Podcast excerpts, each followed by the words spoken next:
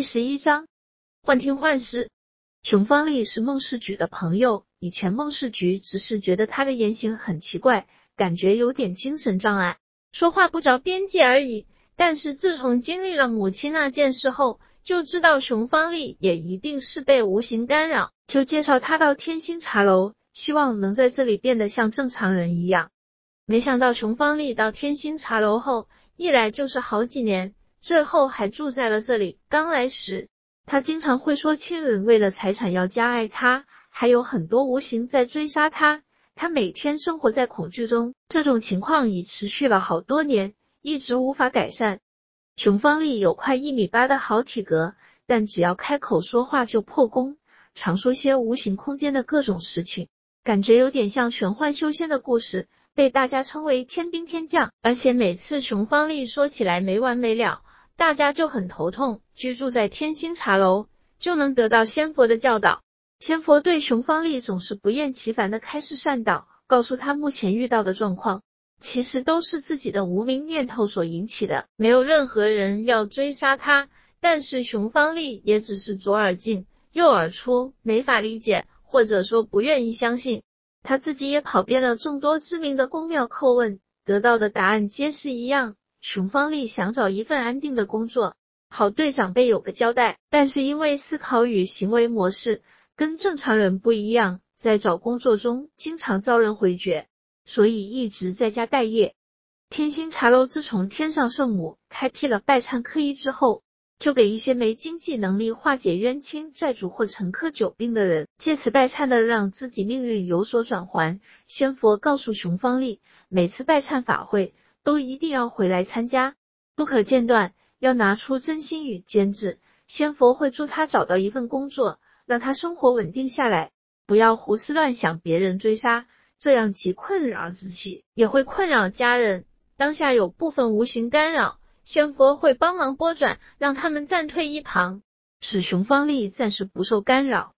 自此后，每月拜忏的前一天晚上，熊方力就会先到天星茶楼。第二天起早参加拜忏，如此参加几个月后，原本歇斯底里的症状就已经改善了很多。此外，熊方丽也付出时间帮助天星茶楼推广课程，协助分发和分享。如此持续不到半年，一个原本在别人眼中奇奇怪怪的人，靠着自己诚心拜忏，就往更好的方向改变了。不久后，他也找到一份稳定的工作，回归正常生活。改变了亲人不敢指望他的想法，当然其中不能缺少仙佛的慈悲拨转。但是好事多磨，熊方丽工作的公司进行裁员，不幸他也在名单中。又有一年多的时间，他都是都窝在家中待业，导致心中万分苦恼，对未来又感到茫然，每日都过得痛苦不堪，不知该如何走下去。一日回来拜忏时，他向李方明说明现今状况，李方明建议他。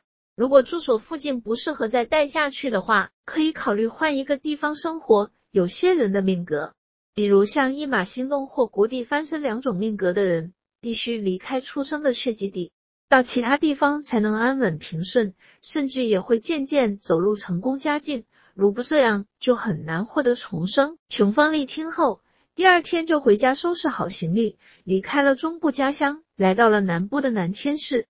在天星茶楼定居了下来，更没想到的是，只过了一星期，他就顺利找到了一个长期稳定的工作。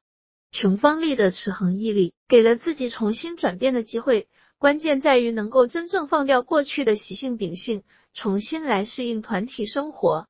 放下过去，需要很大的勇气和毅力，才能改变人生轨迹，将一切都重新来过。如果一直挂记着过去，就不可能从痛苦深渊走出来。熊方丽此次工作已超过三年半了，仍然持续稳定。他的故事成为天星茶楼改变命运的传说，是一个振奋人心的实例。人世间很多精神功能障碍者，更需要沐浴神恩来改变。在社会上，有很多和熊方丽有相同问题的人，外表看起来很正常。但是只要一开口说话，就会泄底，让他人不敢接触。像这种精神官能方面问题的人，想要转变命运，就必要长期真诚的参与拜忏，若有能力，还可以注印回向功德，方可拨转自身困境，有机会让自己走出常年的痛苦折磨。天心茶楼处理好的此类事例很多。和冤世结的先决条件是自己要拿出恒心、信心、真诚心、忏悔心、回向心，如此仙佛助力才大。不论是遇到何种机缘促成，但是人生转变都是取决于自己开始实行的第一步。